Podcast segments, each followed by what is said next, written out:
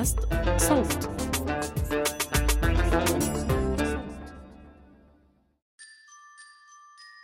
التفكير في اليوم التالي للحرب مرعب ولا نعرف متى سيكون مثل هذا اليوم نظرا للرخصة المفتوحة للقتل والممنوحة لدولة الاحتلال. لكن مصير أطفال غزة وهم يشكلون نصف عدد السكان تقريبا مخيف بعد توقف العدوان. الكثير منهم فقدوا معيليهم وأفرادا من أسرهم. لا بيوت يعودون إليها لا مدارس. وإن وجدوا مدرسة فالكثير من المقاعد التي ستبقى فارغة. ستشكل عبئا نفسيا يوميا. يصعب تخطيه للهروب من ذاكرة الفقدان. في البيت أناس اختفى أثرهم. في الصف في الملعب ذاكرة الفقدان ستلاحقهم.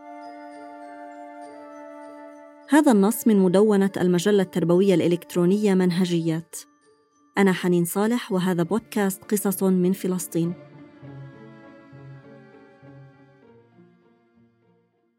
كتب عدد من المعلمين والمعلمات الفلسطينيين المقيمين في قطاع غزة نصوصا نشرتها منهجيات. تمنينا لو كان بإمكانهم وإمكانهن قراءة النصوص بأنفسهم، لكن ومع استمرار الحرب الإسرائيلية ضد قطاع غزة وانقطاع التيار الكهربائي والإنترنت صار من المستحيل أن يستطيعوا تسجيل النصوص وإرسالها. فارتأينا أن نسجل نيابة عنهم بالتعاون مع منهجيات. هذا النص بعنوان المدرسة بيتنا الثاني والوحيد حرفياً كتبته المعلمة منار الزراعي في الحادي والثلاثين من تشرين الأول أكتوبر. منار معلمة لغة إنجليزية في برنامج التعليم في وكالة الأمم المتحدة لإغاثة وتشغيل لاجئي فلسطين الأونروا وحاصلة على ماجستير في العلاقات الدولية من جامعة نيويورك. قبل الحرب بأيام قليلة سافرت منار من غزة وتكتب لنا عن تجربتها مع الحرب هذه المرة من الخارج.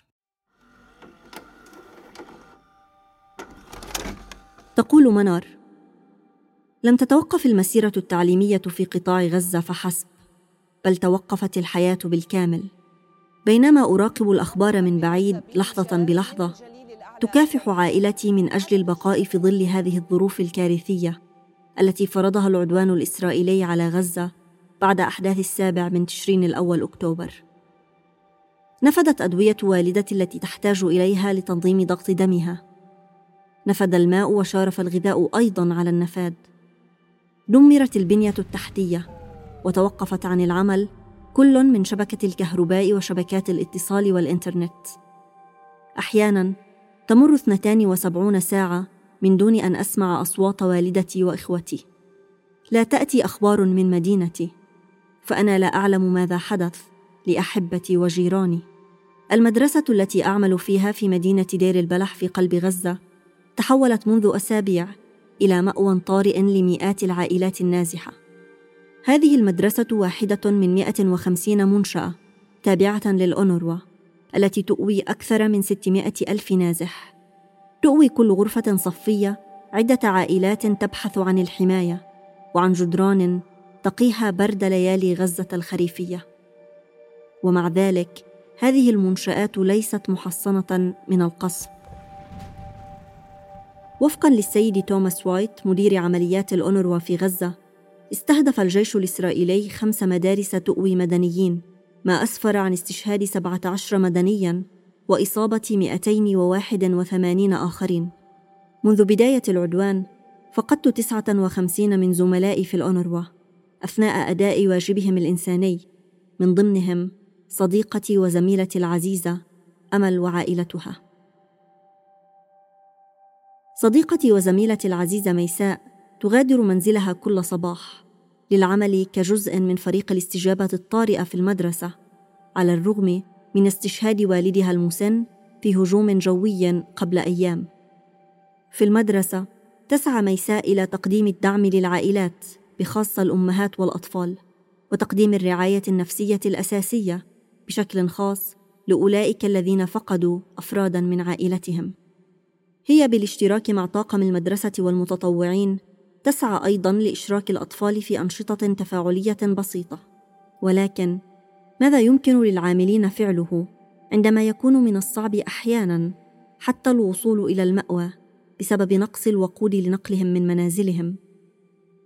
ماذا يمكن للأونروا فعله في وضع يكون فيه توصيل وتأمين المساعدات الطبية والغذائية للمدنيين في غزة أمرا مستحيلا؟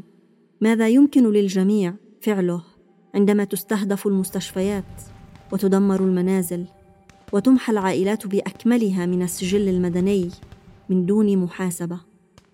حتى الآن عند حد علمي فقدت ما يزيد على خمسة عشر فردا من عائلتي الممتدة من ضمنهم أربعة من أبناء عمتي وزوج عمتي. كما فقدت إحدى طالباتي في المدرسة طفلتنا الصهباء الصغيرة سما. ترفع سما لافتة تقول حقوق الإنسان اولا خلال الفعاليه السنوية التي تنظمها المدرسة للاحتفال باليوم العالمي لحقوق الإنسان لن تحتفل سما معنا هذا العام. سما وعائلتها الآن في مكان أفضل.